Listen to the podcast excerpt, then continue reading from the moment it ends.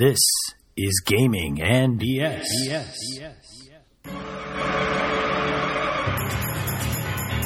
Here, can you hear now? I don't think anybody liked what you're doing there. What we're about to tell you, god damn it, we're right. Heavy on the BS. Heavy on the BS. You totally wrecked our legal fund, dude. We are out. You know, if we, anything comes up next year, we get sued again. It's just we don't have it. We're gonna have to dig deep.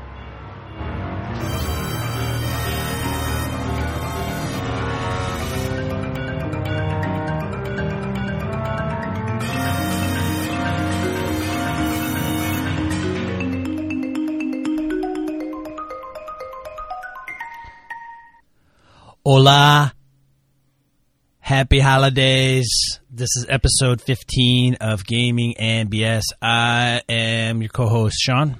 And I am Brett. Indeed, happy holidays to all. So, before we get into the main topic, we are talking today about sci fi RPGs. Um, so, before we get into that, we don't have any announcements unless Brett has one in his pocket. No, nothing really, nothing new on the announcement end of things. No, we're good. All right.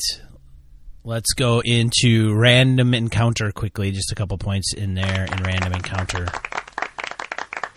So, Phil Vecchione, friend of the show, blogger at Gnome Stew, engine publishing contributor, uh, Eureka 5101 dramatic plots to inspire Game Master, Masks, 1000 memorable NPCs for any role playing game.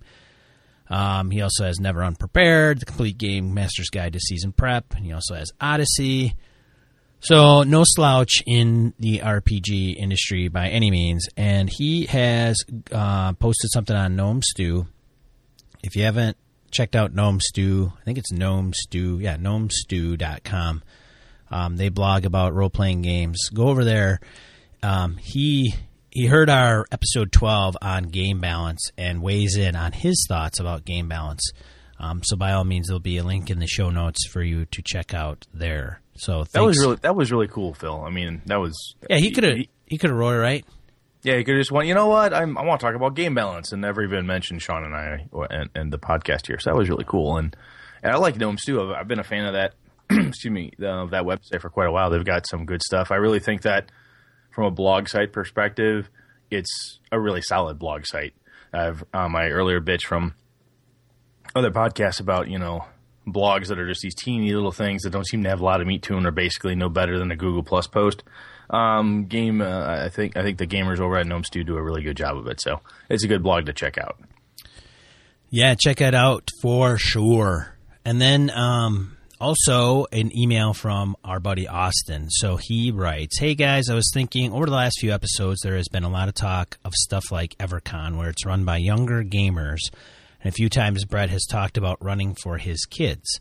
I'd be interested to hear you guys talk a bit about the ways gaming has and is changing through its new gamers and what has changed for better or worse for people trying to get into the hobby. Thanks, Austin.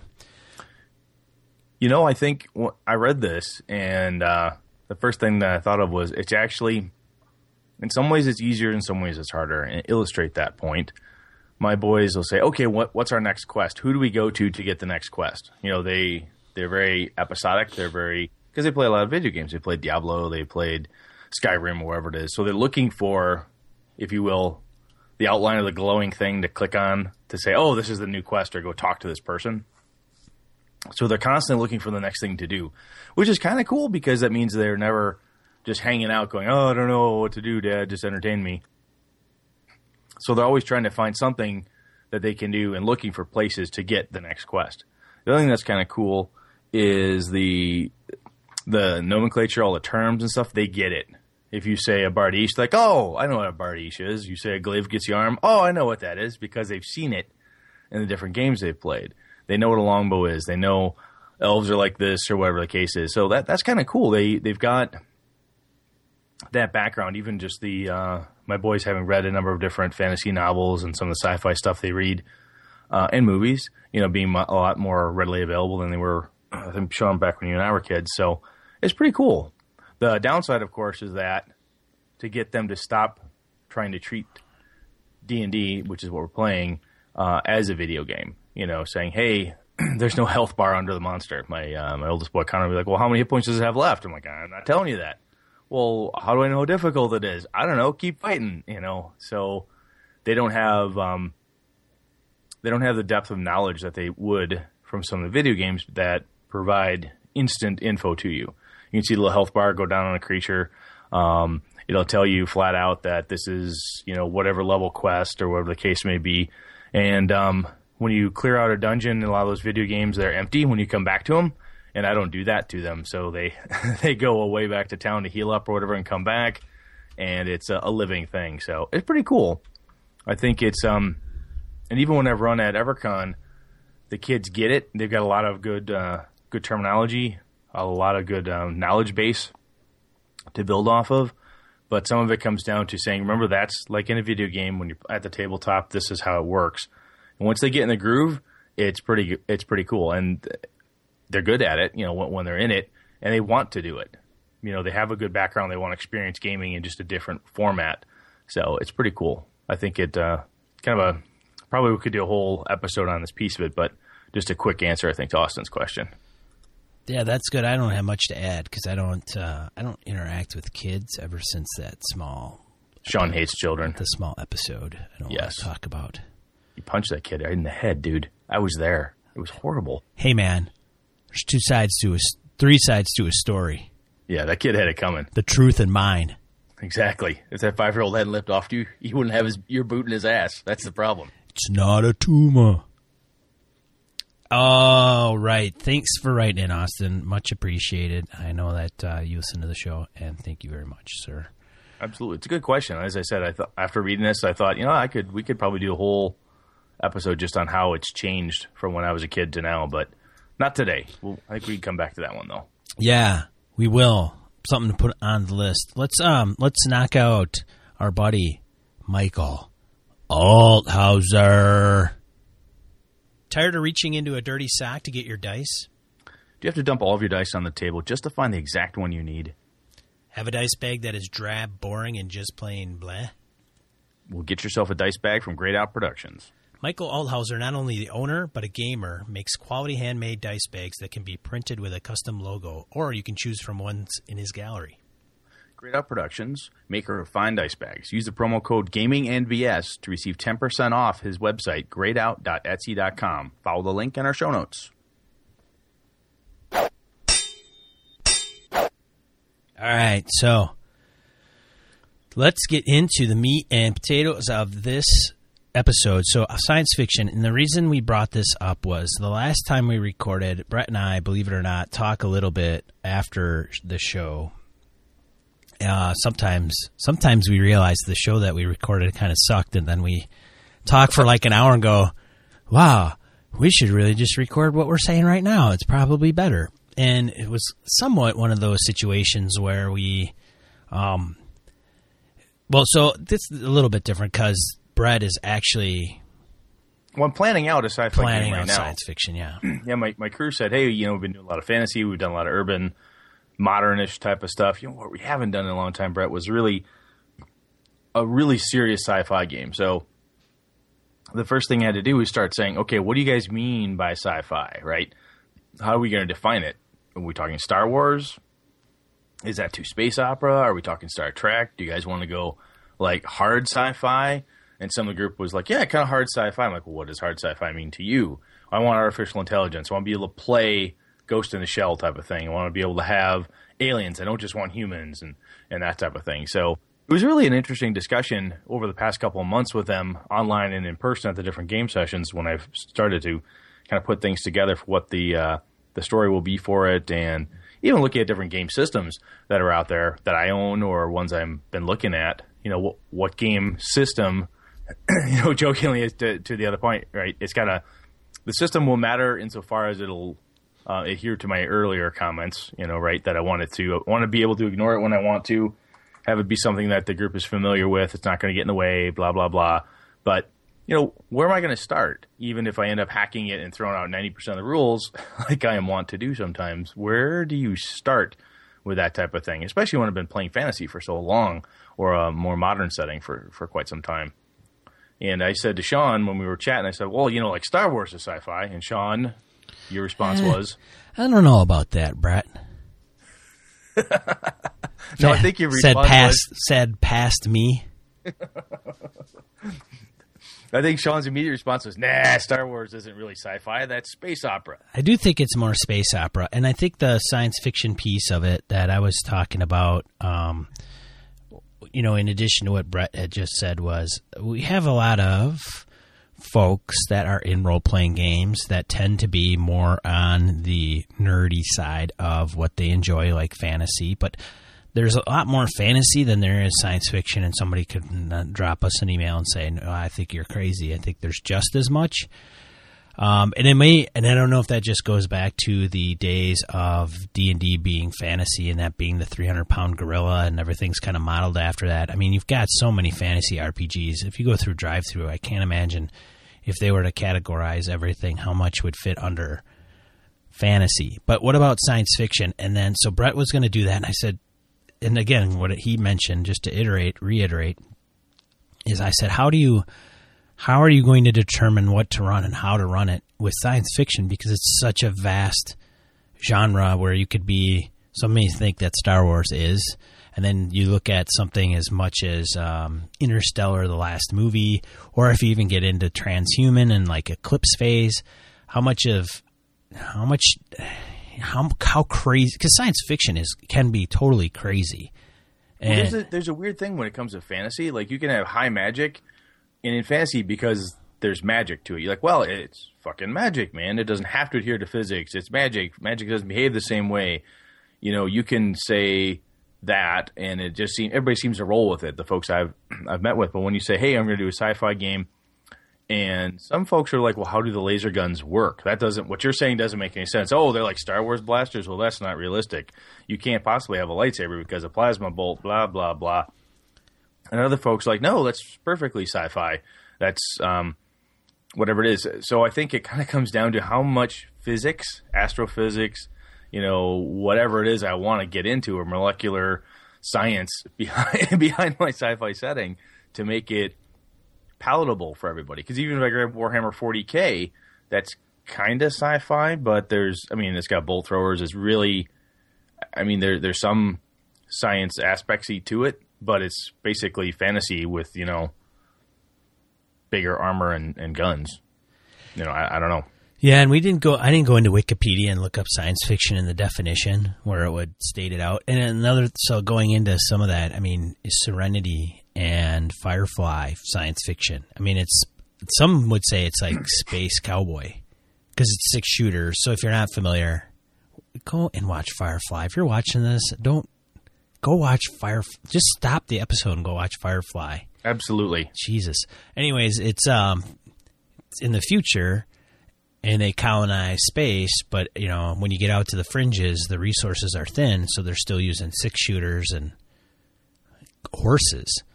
And so, is that science fiction? While they get in the ship and they fly around to different planets, I don't know. So that's a whole nother.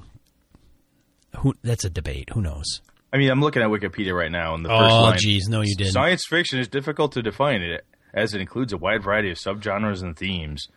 Blah blah blah. it goes Yeah, into there you go. Robert Heinlein, Sterling, all sorts of guys that are you know authors or into it, futurists, and so forth. So, I guess when it comes down to it, for me, is if I go too crazy, right?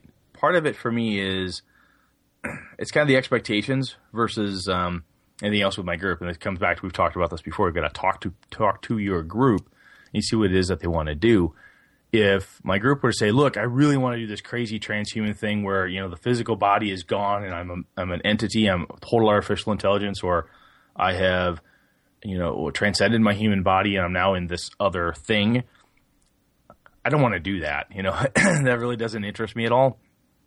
I know a couple of guys in my group are like, "Oh yeah, I could totally get into that," but they're they easily acquiesce down to something a little less hardcore. It's almost like the uh, if you say really high fantasy, like fantasy to ninth degree, that huge, bigger than big type of magic setup, and in the other direction then to to sci-fi is I'm like, look, that's that's too much. That's too much for me. And if nothing else, I can't wrap my brain around some of it, and I just I just can't get into it.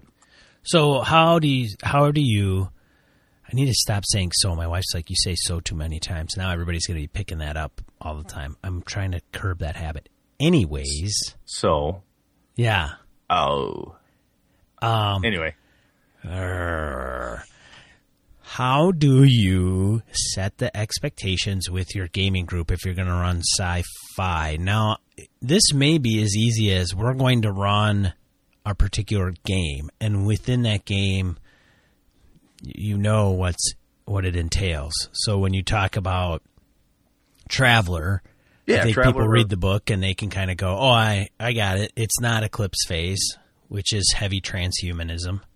yeah, if I'm running the Firefly RPG or the um, Star Trek or Star Wars RPG, you got it locked. The other thing I do is this one is actually going to be more based on I kind of Blade Runner basically is one of the, is one of the founding pieces of it because it's going to be an investigative type of thing because that's one of the things my group likes and I really love.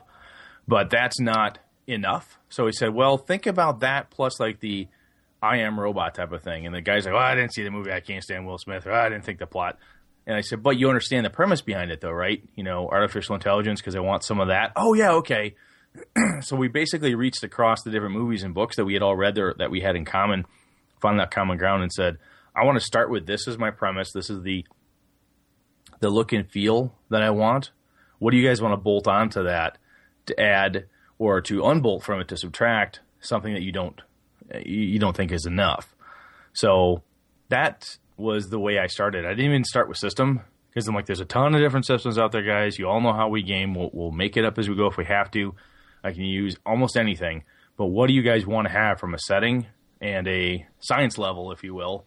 Much like in my fantasy stuff, I'll say, look, this is a low magic game or whatever, or a fantasy noir, and they get that. I'd have the same type of conversation there, but to help illustrate it appropriately with the group, we went to the books and the movies and the TV shows that we had seen regularly or that we at least shared shared experience with that so that we could kind of pick pick them apart and take the juicy bits we wanted to add into what we were doing. So you used books as references in TV shows and movies. Absolutely. Yep. Hmm. Yeah. It wasn't look it wasn't looking at those saying I want to play in that property, right? I wasn't saying I want to play right. in the Star Trek pro- property or the, even the Serenity Firefly property, but it was just saying that's the look and feel we want. I like that type of thing. And because we understood where Blade Runner started at, okay, this is the type of technology in there. Certain things happen. This is okay. There were no aliens in there, but they're like, hey, I really want some aliens involved. I said, okay. So you're thinking like a Star Trek type aliens? Yeah, something kind of like that. You know, we were able to pull apart different components of it. And um, even if you just said, look, I want Star Trek, but with more X, or I want, you know, totally like Firefly, Serenity type of stuff, but I really want to jack it up and have aliens involved in it. Well, you have a base, and then you can plug in the other components. Are you going? To, you could totally um, jump jump the shark on it. Not even jump the shark because that's negative. But you could totally put in something that's not within their what they would be expecting. I think that would be cool. Oh, okay, that's what they want, and give them like all of it up until a point, and then get wacky. Well, that's kind of the, one of the cool things, even when you run a low magic game, right? One of the fun things when you're reading um, uh, lower powered fantasy is that that archmage or that crazy cleric or somebody summons that demon or has found a lost spell or something, and change that over so that it's on uh, it's on the sci-fi side, right? Somebody's invented the death ray. Someone has invented a crazy variation of artificial intelligence, or the alien, a new alien race has just arrived, and your player character um, could choose to, you know, can't be that because I'm going to introduce this wacky new thing, or or whatever it might be. So there's that opportunity to to mess with expectations a bit, but it's more from the game master NPC world building side, I think. So I think there's uh, again I use the word so so I'm trying to get that out of my system. That's okay. You're trying to I mean there's a few different um all right, so I think depending on the game that you play um, can set the stage on what you would deem um, acceptable. I think it's pretty straightforward. If you go, I'm going to pick Traveller, and then it lays everything out in Traveller. But are you doing homebrew? Um, from a from a world, yeah, but from a system perspective, I'm looking at uh, Traveller, Ashen Stars, and even um, Star Frontiers. I still have my Star Frontiers copies and Zebulon's Guide and so forth. So I'm looking at those. I even grabbed a copy of, uh, excuse me, Stars Without Number that you sent to me. Uh, you sent me a link to that. I grabbed that, and there was another one. Another guy had uh, hit me up with on Google Plus from your post. I pulled that down as another free copy off of RPG. Looked at that. So I'm trying to decide what I want to do. One of my uh, players threw out, "Hey, you could use the new World of Darkness system as a as the background for it too. We all know that really well. We could start there too." So uh, we didn't pick anything from a system perspective that laid it out. Like if I was playing pure Traveller, like okay, yeah, this is how this is how you play Traveller, and it you know lays lays out like that. Right. Um, it's almost more like we're approaching it from a GURPS standpoint, right? Where you uh, you there's GURPS Transhuman Space, and there's various different GURPS uh, books that could that could lay certain things out for you. But we're approaching it almost like it's going to be system agnostic, and then we'll have to fit. Then we'll tweak it in some way to fit the world, most likely.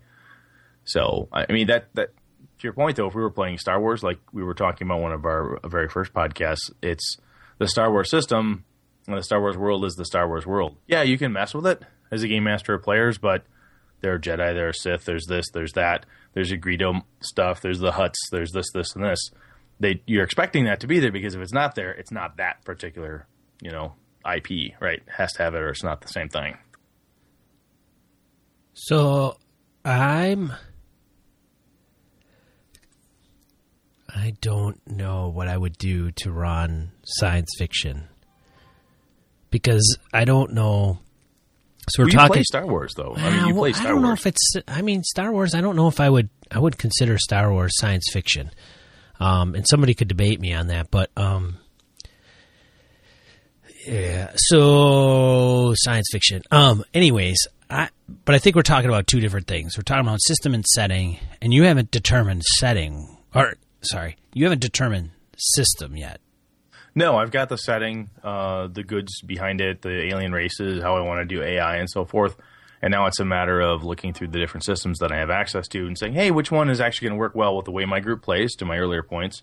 You know, the group plays a certain way and I run a certain way. Which one fits appropriately and which one has the stuff I want in it. If I grab something that doesn't have lasers, it doesn't have um, uh, rules for robots and some of those components in it, or at least pieces that I can work with. I, I don't want to have to build everything from scratch. I at least want a starting point, but I don't want to be with a system that I feel locked into.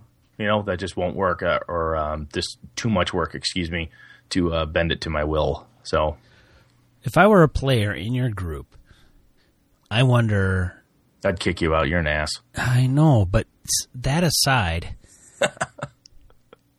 I think here is one thing that kind of trips me up with science fiction, or it could be any particular game, um, and that's not game necessarily science fiction. It could even be fantasy. Is if you don't know enough about it as a player. So if I if my player character is in that world, how much uh, inherent knowledge should the player character know? And how are you going to convey that in your science fiction game? Are you going to write up like this huge manual and say, here is everything you need to know and here's a brief history? Or how are you going to do that? Well, one of the things I did was I have I have the uh, the board game Murder City, and Murder City was put out by White Wolf uh, a number of years ago. I believe it's out of print now. I have a copy of it, and it's very um, the tone in it has got it's got pull quotes, it's got write ups, all this stuff. And I'm like, you know what? I can use this this flavor text and provide it to my players because it's very Blade Runner-y, and that helps to convey the pieces of it. It also has aliens It also has artificial intelligence. So I'm like, okay, I can take a lot of this flavor text and throw it out there. And good flavor text, if you write it, um, gives you enough to um, provide an outline and not necessarily all the details. So if I go in and say you are uh, a troubleshooter, you work for the police, or as an alien, uh, or how humans view this version of Alien or whatever the case may be. There's bits and pieces if you provide that type of write up to them, that helps. And because we only meet once a month, I've got time. I have basically until the end of uh, end of January to get a number of different things written up. And we have a, a wiki page that we use, so I'm posting pieces out there. And of course, in our Google Plus um, community that I built for this storyline, I put up bits and pieces, images that I, I go through um, Google Images, find stuff that I feel is evocative of what the group has described to me and how I'm translating that, and put up there going, boom, guys, this is what Murder City feels like. This is what it feels like to be at the bottom of a 20 story, you know, or a 20 level, if you will, sci fi setting. This just dark, nasty, dank thing. You're in the very bottom street side. oh, and this is what it looks like when you're on level 19 and you're richer than all holy hell, and you're looking down at everybody else. There's hover cars and then neon lights. Talked about some of the different drugs and medical technology and so forth. And I stole some of it just straight from Star Frontiers because, like I said, I have that game. I'm actually very familiar with it because I played that incessantly in high school. So I picked some of the races out of there, out of there, like the Vrusk, the Yazirian, the Dralasites, and they were just they were common. I have a lot of knowledge on them, so again, provided flavor test text to the group. So they're like, oh, I have enough information I can then build off of. I don't have to provide the nth detail and everything, but it's enough that my group should be able to grab it and say, Brett, you drop three hints on this character race. I want to take that and say that it means X, Y, and Z. Does that make sense? So we're going to build some of that world together as we go. How do they know what to make? I limit them. Are you going to make them all human? Is that Oh uh, no, I've got there's the alien races. There is artificial intelligence, mobile artificial intelligence. I've called it, uh, where basically they're in an android style body, and then also humans. And I've given them the races, and then there's basically backgrounds that are acceptable for the adventure, for the storyline. Saying, hey, it's investigative type of things. You can be a hard boiled detective. You can be an inquisitive alien. You could be uh, artificial intelligence that works for this. You could be a corporate suit or a corporate agent of some sort. So giving them certain blocks that they can fit into. And when you're building a world for me, or you're going to do the uh, the joint world building, where a lot of you are starting from ground zero, you've just got base knowledge. Giving a person a role like that, or limited options, but are still options enough that you could really sink your teeth into for the setting, that'll help them grab onto it and build something that they can work with. Intriguing. Well, it's kind of the whole concept of uh, if you're going to build something from scratch, be it sci-fi or fantasy, if you want the way I do it anyway, is it give you enough flavor and information that you can build off of it. Even if you grab the first um, the Greyhawk box sets or the Forgotten Realms box sets, some of the first stuff, it wasn't fully laid out. It's not possible, right? To have everything, everything, everything, right. it's just not going to happen. Well, and you don't but want you it that enough, way. Yeah. No, you don't. You want to have enough you can start with. I'm not going to publish this world. I'm not going to make money off this world because I don't care about doing that. All I care about is telling a good story with my friends. So we'll take it. The guys will make some characters. They'll send me their character write ups. You're like, wow, that's cool. I'll take this piece and build on this thing. Someone's going to want to have some kind of person who came from another planet initially. They weren't born and raised on Earth because it's going to start on Earth. They're going to be like, hey, I know a guy who's a pilot, or I'm an ex military spaceship guy, and therefore I have I, I want to have that background because I really want to fly a spaceship at some point. If somebody's really digging on that, then yeah, I'll, I can work that in. There's no reason we can't. So then it's you know with GURPS they have um, tech levels which come in handy. Um, are you so? And that was going to be one of my questions: is where are you going to base it? If it's going to be based out of like um, you know Earth or we're going to start. We're going to start on Earth, and I've been actually pulling out my uh, GURPS books, checking through the tech levels to see um, how that would translate. And GURPS may well be the system that I pull out simply because it is so flexible. And with those tech levels, it helps you really say, "Hey, tech level X and it's uh, not ready made because there's still always work to be done with GURPS. But at least it flows across. You can say, oh, tech level four, tech level five, six, whatever, and you can look over and then everything maps or should hopefully be able to map it to that tech level to make it easier. Well, the nice thing with tech levels is because you can set the tech level for your group and then also set the tech level for different environments within the campaign. So if you're running science fiction, you can run a tech level. I don't know. I think it's higher the the higher the more technical. So you could run a tech level five GURPS game with a bunch of like you know warp speed and faster than light travel and things like that. And then if you get to a particular world, it doesn't have to adhere necessarily to to that. It could be tech level three. When Yeah, it's the old Star Trek thing. Yeah, It's the old Star Trek thing, right? Where they have a certain amount of technology, they'll run into, oh my god, this is totally advanced, or holy shit, they're, you know, 10 generations behind us. We're way advanced. We're like gods to these people. So the cool thing with a GURPS type environment is that when you're building it on the fly like this or with people, that type of system has all of these components built into it, and the the base mechanics of it are all the same. But at least it helps give you a good how do I want to do this? A, a good comparison point, a good you know uh, compare and contrast with where you started. That's something like this is a if you I guess to get really nuts and bolts. This is a tech level five. This is a TL nine. Holy shit, that's a nine compared to my five. Wow, that's crazy. Uh, as opposed to trying to talk it out, sometimes just having that label, if you will, a stamp on it makes it a little bit easier. yeah. What about monsters? Dun, dun, dun, Sure. dun, dun, dun, Yeah. dun, dun, dun, dun, dun, dun, dun, dun. depending where we end up going, right? I mean, if you're they start on Earth, let's say we never leave Earth. So I've got aliens. aliens in and of themselves can be can be seen as monsters. I have at least one race that is not a player race. So that itself is kind of monster like. The other component is that a storyline could easily be um, something sh- somebody shows up from some planet and the ship is infested. Space herpes, right? I mean, you have um, you can bring critters to the planet, then you got to deal with the issue. Or you're flying from point A to point B, transporting cargo. Within the cargo is the rare super striped polka dotted fang jabberwock lizard or something or whatever the hell you want to do. Yeah, that's a nice face. That's crazy. Um, but one of the things that I never liked a lot about the old Star Frontiers game was my perception when my friends and I would run it was there was always this kind of how do I make D and D like monsters in it, and I get that going to strange, crazy places in the universe, you're going to run into creatures that are not native to Earth. They're going to have different components, or you know the way they understand certain things. Something can breathe water easier and not air than it would on Earth, where it's backwards, or whatever the case is. And some of that is is part of the fun but um, I don't put a huge push on myself saying, "Oh, I have to come up with 16 new versions of orc or goblin or something or kobolds and dragons to to fill that void." I think oftentimes the sci-fi experience itself has enough of uh, the exploratory, the strange, and the dangerous to uh, take the place of monsters.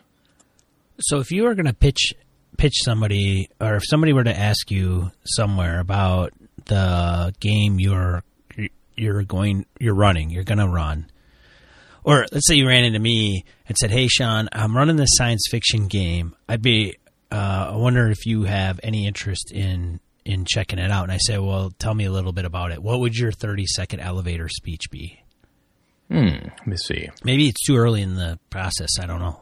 Well, it's goofy because I didn't.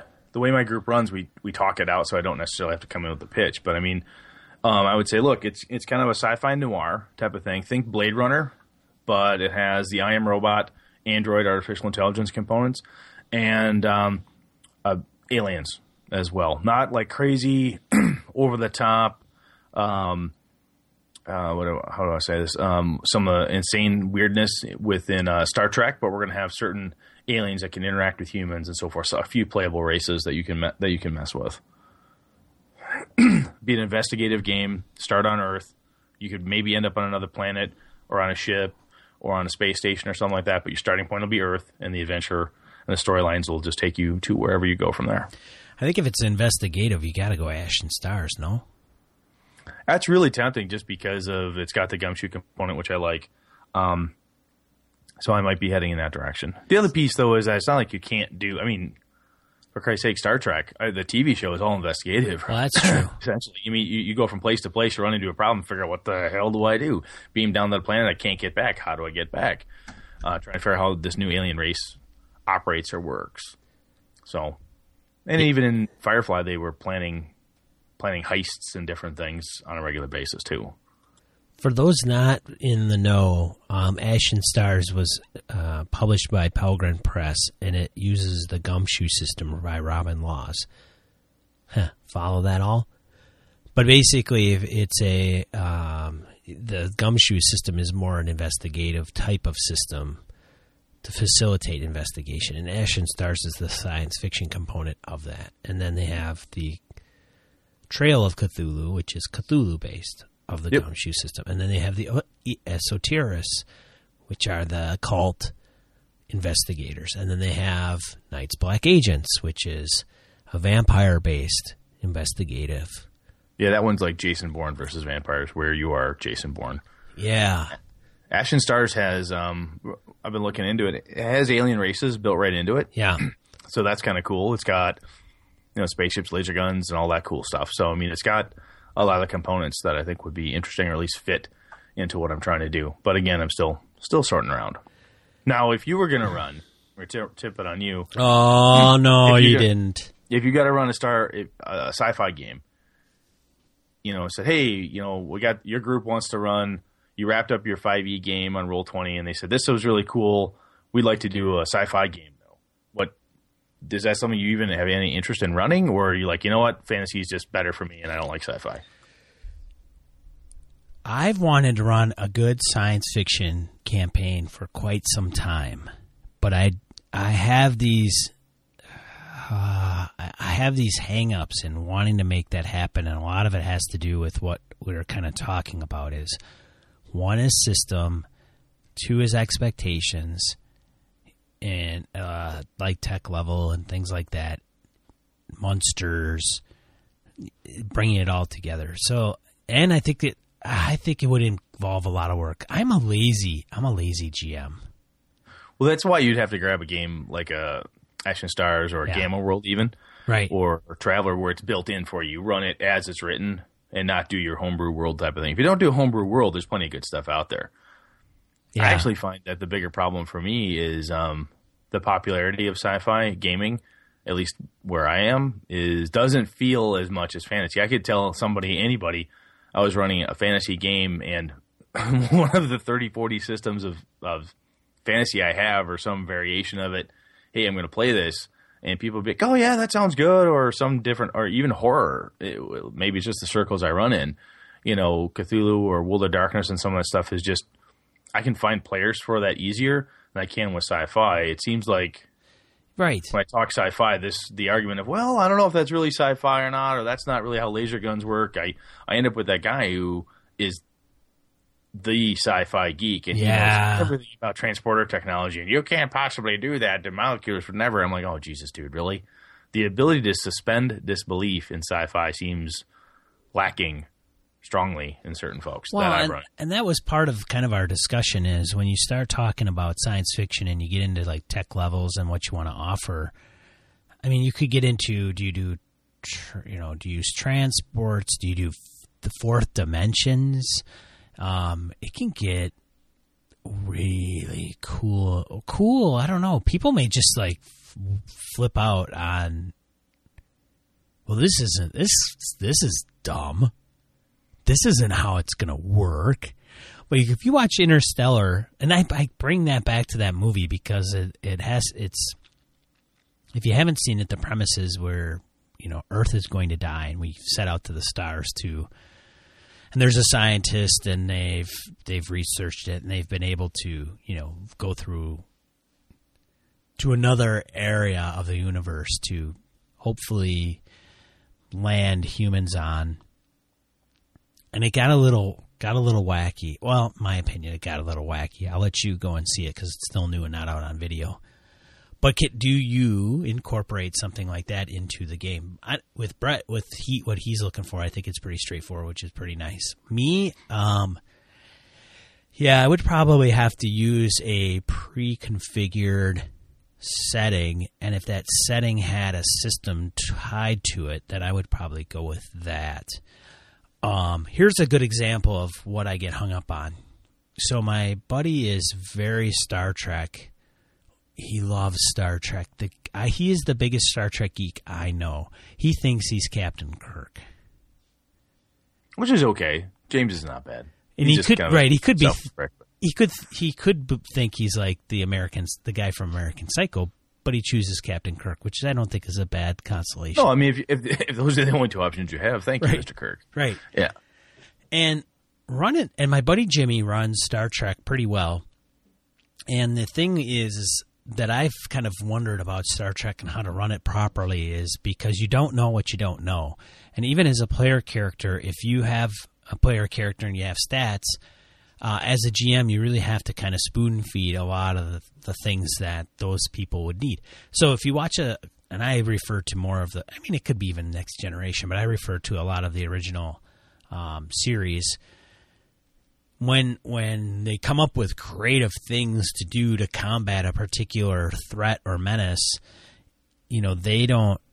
You're never going to come up with that in in your game. You yourself as a player, maybe you will. Maybe maybe there are. I mean, maybe I'm selling players short with their ability to come up with wacky ideas, and then the GM going, well, I don't know. That may just work. What do you you want to try it? And then it works that way because science fiction is out there, and I think as things go on, like the funny thing is, is if you read Neuromancer, which is like cyberpunk, and you get to, I mean, they, he still had payphones in that book, and then you look at it today, and there's not a payphone in miles around you can't even see. So it's so far advanced, and then I think as time goes on and we become more um, I mean, we have digital printers now, so the transporter isn't. I I always thought that was kind of cool, like wireless printing, where you could print. You would receive a file and then print it, and that's just you know kind of two dimensional, right? You're printing words on a document. But once you get into 3D printing, who is to say they can't just kind of say, "Hey, scan this item" and then print it over in Sean's house? So it's not Yeah. necessarily transporting itself. Like you're not taking a physical object and like We're taking the removing it. concept, you can recreate it, right? right? It's you like can, you uh, can, you can create another uh, a copy or a clone Right. of, the, of the item. I think when it comes to a IP, right, intellectual property or a setting or uh, something along those lines, Star Wars, Star Trek, whatever it is. If you play it and you have that one person in your group who's like, "Oh my god, I'm like the biggest Star Wars fanatic," chances are I'm going to disappoint them. So I tend to shy away from those things simply because I never know as much about some of those properties as other people do. I'm a very big Tolkien fan, right? I love my Hobbit, Lord of the Rings stuff. I know a ton of stuff about it. However, if I'm running a Middle Earth setting with you, and um, unless I'm the smartest Middle Earth guy at the table, you tend to, you know, the, the the players if they know a lot more about it and they don't interact appropriately, right? If you've got a good player who knows Star Trek a thousand times better than me, which is not that hard, and he can say, well, actually, Brett, this, that, and the other thing, or he can help work with you, you know, how the Romulans should behave, or um, Vulcans don't do that, and that's really not an appropriate name, or this doesn't fit that way, or actually that happened in episode whatever versus this other one. If you get a good back and forth with those folks, you can milk a lot of that data from your players. But if the player is there and they're going to be the rules lawyer version of sci-fi, um, and maybe this is just me, but anytime I've played in a property game, um, and I'm going to pick on uh, Star Wars back when I try to think it was the West End Games version of it, way the hell back, Star Trek or uh, anything like that. I, I end up getting it's weird, like setting lawyers as opposed to rules lawyers. Yeah. I get the setting lawyers, the the guy who knows more about it, and he's a complete ass. So if you are that guy, you know a shit ton more about Star Trek than Brett does, which is, as I say, not hard. And I'm running a Star Trek game. My request and my advice to you is: you want to be a good player, help your game master with your knowledge. Give him that data so he can work with it. When you see him stuck on something, say, "Well, actually, you know what, Brett? I think you're right. The Romulans would act in this way." Or you know what? This group would never do that. The Klingons actually have a, a peace treaty based on the uh, star date you're telling me, so that really wouldn't happen. Hey, thank you much, Sean. I'm good with that. Off we go. As opposed to that would never happen. The Romulans and Klingons have never had a peace since Stardate. Blah blah. Fuck. And that happens to me every time I play in a a uh, a property. well, you know, yeah, yeah. That's yeah. Well, and that's with any property, fantasy. I too. think it's harder. I think it happens more in sci-fi because more people. I've never played Doctor Who, but I, I will bet you dollars to donuts the Doctor Who folks do the same bloody thing. And I think there's more people that are like crazy sci-fi property and comic book property. Probably is close second, if not right on top of it, where they know the property inside and out. And uh, if you don't know it as well as they do, they get real pissy about it. Yeah, I can get that. Uh, I can totally see that. Now, I think with science fiction, the one thing that appeals to me, and one thing that I think I brought up in the past with um, even fantasy, is the lack of wonderment. So it's cool when you talk about your kids and they go, "Oh, a troll," and they don't know what it's called. They just know the description, and then they regenerate and they try to figure out.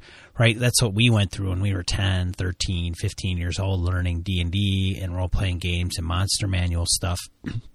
And then now it's like you run into it, it's like, up, oh, goblins, up, oh, trolls. I throw fire on it. You know, come on, really? Does your character even know that? Now, with science fiction, I mean, you can really, if you don't adhere to a property, because I think that's a, um, whoops, I think that is a uh, shortcoming. Because if you go to a property, there's a preconceived notion and preconceived knowledge, which is kind of good and kind of bad. If you are the if you're the bomb, like if you are, if you know that stuff really well, I'm hoping that's the GM. But if you're not the GM and you're the player, that can be a problem, like Brett said. Um, but there is a part of science fiction to me that would be really cool to run that isn't an IP. Um, and again, what what Brett is, you know, IP intellectual property. So you're talking like Serenity, Firefly, Star Trek um, Traveller, maybe not, but um, those. Well, that's are, why I, I really think in sci-fi, even more than fantasy, f- for me anyway, is that taking a base, even if it's an IP, saying, "Hey, look, it's going to be like Star Trek, but I'm going to do this other thing."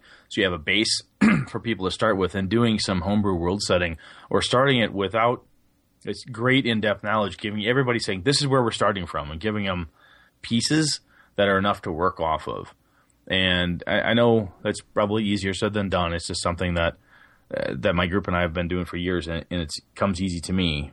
Uh, it doesn't mean it's I'm better or anything like that. It's just it's just um, I've found that if I give everybody kind of a base starting point, and then allow the players to help me define the world as we go, some of that amazing wonderment is still there because right. the first time they run into this creature, the first time somebody's playing uh, a Dralasite, from the from the Star Frontiers game, which is basically this amorphous blob type thing that can grow pseudopods and various other things. The first time one of my players, if they play that, even if they've played it way back in the day when they ever played Star Star Frontiers, they're going to say, "Hey, Brett." It says here that I can grow a pseudopod, so I'm going to do this. I'm going to make it really thin so I can stretch it on the door and unlock it from the other side, or whatever the case is. And as we're doing those things, and they're reading the bits and pieces I give them, they're going to help expand and create the canon for how those races interact and how the world is built and you know what planets would be nearby because we're gonna i can have a skeleton but if i build too much at once for sci-fi it, will go crazy. I mean honestly it's too much at once for any setting in my opinion. Just don't have to do everything all the way. You need enough to build with. You know start with where you're going to start have sketches in the distance and then fill it in as you guys go yeah, sci- there is a bit of science fiction that really, really appeals to me, and I, I would love, and it's probably one of the few genre that I haven't. Well, I mean, I haven't run a lot, but I've run modern, I've run Star Wars, space opera, I think, fantasy, but science fiction is, man, that's that's cool stuff. And I think even if you use an intellectual property, if you were to use even Star Trek, but you made it where it was the time that they're just kind of venturing out and they don't know anything. So even if it's like just before the original series and you get them to go out and starting to explore the world, like, hey, we just discovered warp drive, and then we have literally a handful of ships that are able to leave our own galaxy, and we want you to go out there and report back I think that's really cool. I just man, I get so bummed because the sense of wonderment in RPGs to me is kind of is really putting a damper on. That's part of the growing up, right? I think as we grow up, I guess just normal people, the more we grow up, I, I know tons of people that don't role play uh, anymore and they don't game because they they're just like I got I got so much more responsibility and I'm an adult now, which totally bums me out when I talk to those folks. I'm like, oh man, you you're really missing out on stuff that would be really, you know, happy and kind of, t- you know, get you away from reality and the doldrum of day to day work and, and garbage you got to put up with. I also think that goes along with being a player and a, and a GM in a role playing game or is I even sometimes think like, oh, I'm going to play D and D.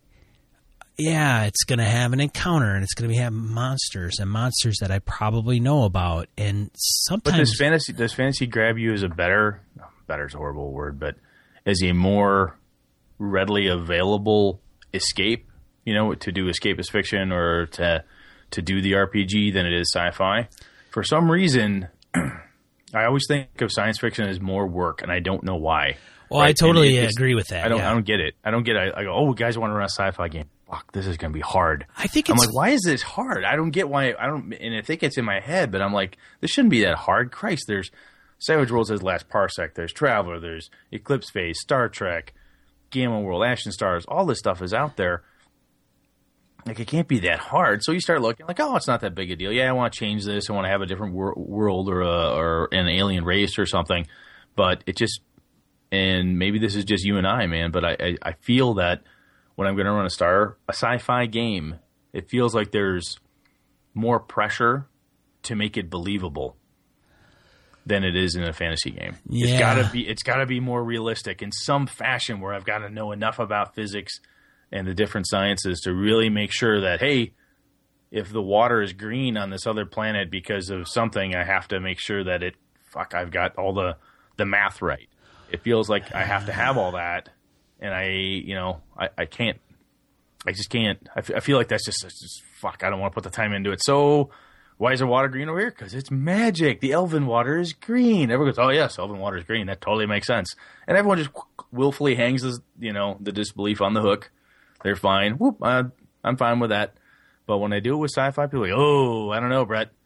Carbon-based life forms. There's no conceivable way. Oh, Jesus Christ! It's, it just feels like science class or more work for me. And, and maybe this is just my hang-up. I don't know. Yeah, I don't know, and I do see where you're coming from. I don't know if there's necessarily a quick answer to addressing some of that. Um, uh, yeah, because when you talk about science fiction, you, I mean, even as we go more further, further on, and learning more about science and what is actually possible, how is that going to impact even how we game and learn about science fiction? But I do see what you're getting at. Is like, well, you know, and it's funny because Star Wars can have Cloud City, but nobody really questions. I mean, there are some nerds that'll be like, "Oh, that's technically impossible because they will never be able to," you know. And uh, Well, just look at the brawl that happened over a lightsaber with a crossguard. I mean, that Right. fucking bananas over a lightsaber with a crossguard. It was like, oh my god. so you're gonna have your, you're gonna, I guess, in short, you're gonna have your skeptics and you're gonna have your people that poo-poo, you know, what you, what you put out there. But I also think that, um, I don't know. I think I think it would be cool if I played in an awesome star or I keep saying star and like you, but if I played in a science fiction game, I do think it's a lot more work because I think if you want to make it kind of cool, um, unless you use an intellectual property, you want to make it cool to the point of belief, but not violate physics, like you said. But you know, frankly, I don't know if that even matters anymore because. So I'm a firm believer that if you can think it, it can be true because there's just so much out there, and there's, I mean, you could talk about multidimensional, the multi dimensions and all kinds of stuff, and I can get into philosophical where philosophy meets um, science, uh, you know, and I don't want to get into that now, but anyways, I think it would be cool because um, th- it would be like the coolest GM playground because you could do whatever you want, and the players could be like, "Ah, that's not right," and it's like, well, how do you know? Like maybe there's something out there that's just more bigger than you are and more. I mean, we are. I saw I, I saw a video on I saw a video on the mass of black holes. Have you seen this thing? Did I show it to you? I don't want to get not. Oh my god, man, it's phenomenal. Um, I don't have it in die roll, but I I will actually go back and put it in our show notes. But what it is is uh, a short video that talks about Einstein's uh, theory of relativity and what he was like, and also he found this, and then basically came up with our the smallest. I think this.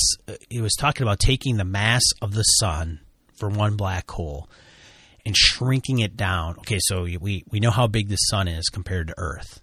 Now taking that and shrinking it down into the size of Manhattan.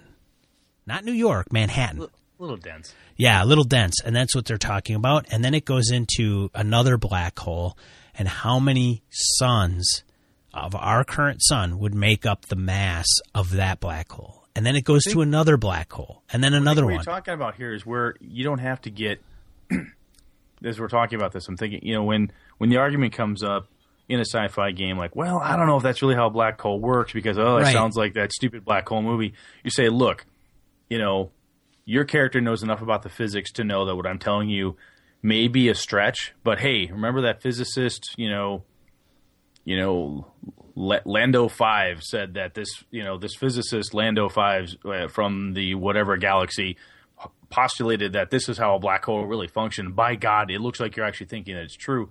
So I think what you got to do is take, like I said, this is hitting me now. Is you've got to answer the questions to the characters.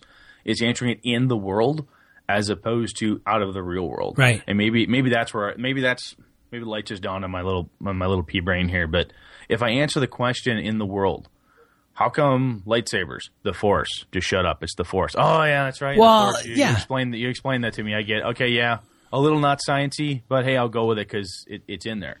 How do transporters work? Well, your character knows that if you manipulate X, Y, and Z with your knowledge and your engineering skills, this is how this functions. Oh, I get it. Oh, that's cool. It, it's in the game. I understand it. That's fine. Even if Brett's brain can't get a handle on the density of a black hole, that's okay as long as my character can get it. And if you answer it in the world, and I think I just answered my problem. So Our hey, nerds, I feel ner- better now. Us nerds are a finicky bunch, and because we can get hung up on the actual science behind the science fiction, yet we are like, oh, Doctor Who, that's a freaking awesome TV show, and it's like, what? There's a freaking Time Lord going through space in a goddamn telephone booth. I mean, you know what I'm. Box. Whatever, dude. no, You know, know what you're You know what I'm saying? It's like so weird that we have this goofy dichotomy that occurs in our brains, and it's like so wacky. It's just my, you know, I don't. Come on, man, loosen up. I think to go on what I just said though, if we do it and you have a Doctor Who argument, you can't have you have to argue Doctor Who in the Doctor Who verse. Oh yeah, You have to argue it there. And when you have the inconsistencies within Star Trek, you talk about in the Star Trek universe what happened with the transporter that, oh yeah, how come it didn't work this time? That doesn't make any sense. So if you take that and translate it to your sci-fi game with using intellectual property or homebrew as I'm doing, you have to be able to answer it in the adventure, in the story that you're doing, as the characters would know it, so they can say, ah, yes, that's where we're at. That totally makes sense. I don't get it. Brett came up with something kind of wacky and what I think might be stupid, known by our, our celestial physics. But guess what? According to this great Romulan physicist, this is totally legit. All right, I get it. Moving on. All right, so if you are playing a science fiction game, if you're either playing or running, let us know which one. And if it's homebrew, let us know how you approach some of the things that we're getting hung up on, or at least Sean's getting hung up on. We'd be interested to hear from you. Absolutely, I'll, I'll take I'll take advice on this one definitely. So let's go into die roll. Die roll 2d4, and today maybe 1d4 uh, points we bring up uh, at the end of the show that talk about just things that we want to bring up to gamers' attention, um, either gaming related or geekdom.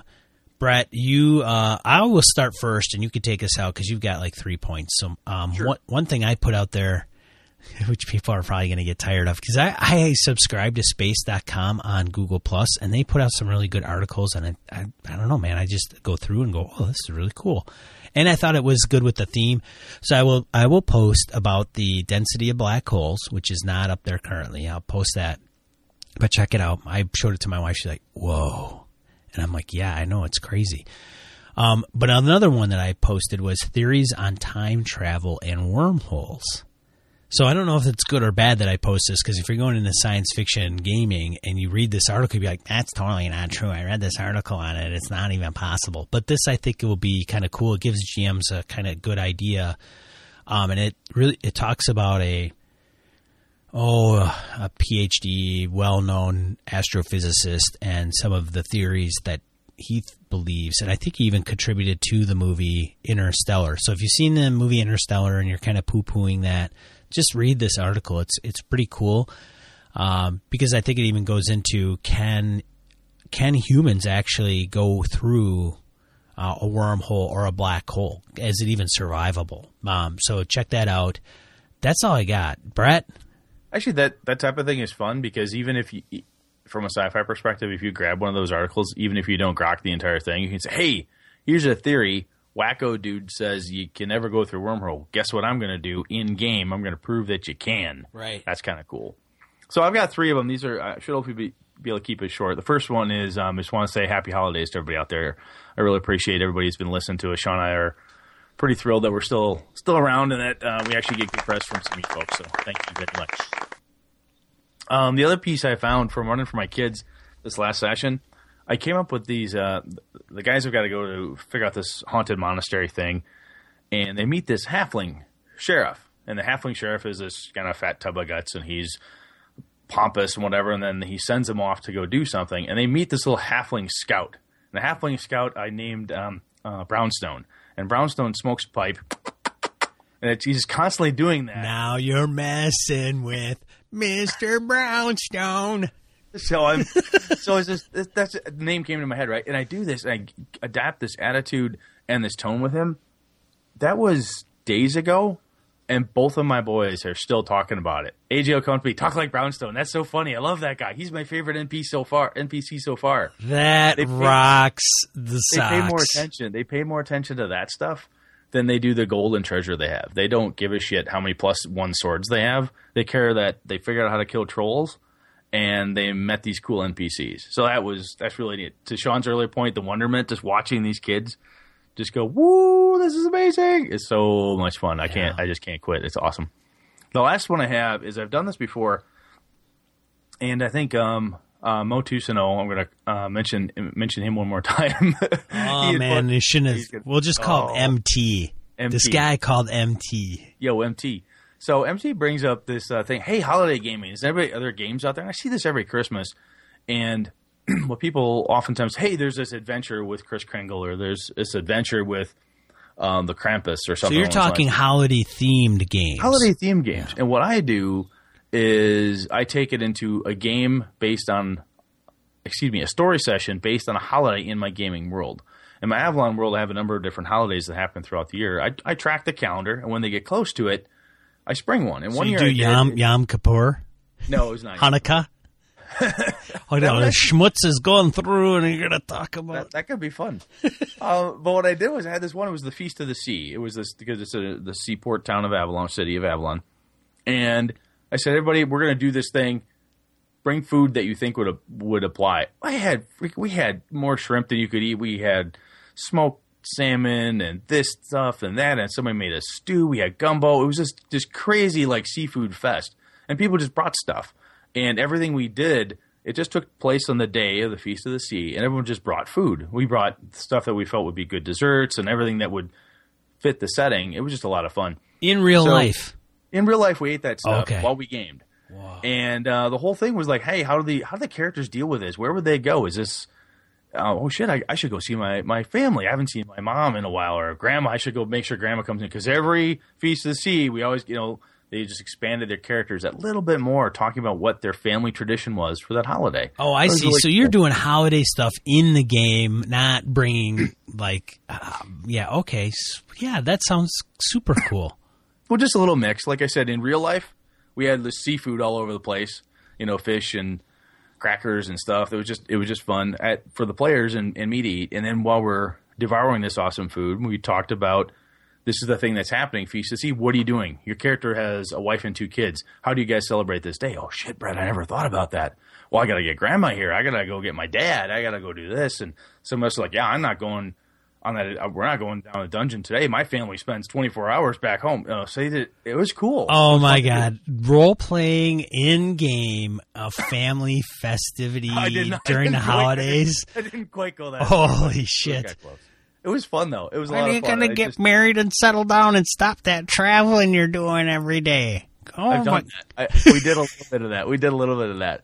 So you find that girl yet? Still seeing that the whore from the tavern? That's Oh. nice. You're gonna settle down. You wanted to go off and like go and find some treasure. How's that working out for you? You, you look at me. Look at look at all he has, Martha. You, you know his treasure. It was fun. It was fun. I just I encourage people to do it. It's it's a blast. It just made for a just a fun session. It was really lighthearted. It was a lot of fun. God, that would be. And that's all I got, man. All right. So That's all we've got for episode 15 science fiction games. Do us a favor and go on iTunes and write a review. I know some of you are like, ah, why you guys keep pitching? We haven't pitched a lot of like, hey, go and go and do that for us. But what it does do is it does bubble us up to the top um, or give us some added exposure to in iTunes, kind of get up in the ranks. And if somebody does a search for gaming, we may show up, and it kind of comes up to that exposure. So if you just write a review, be honest. We, we you know, if you read, if you leave us a half star or a five star, whatever, just be honest. That's cool. Um, otherwise, happy holidays from Sean and from Brett. Yeah, and uh, keep on gaming uh, through the new year, new year. And uh, I think we have one more before the. We, got, we do. We should be able to get one more right after Christmas. So well, that's the end of the song. Oh, well, shit, dude. We're done then. That's the sign. Have a good All night. right. Bye. Good night, all. Bye.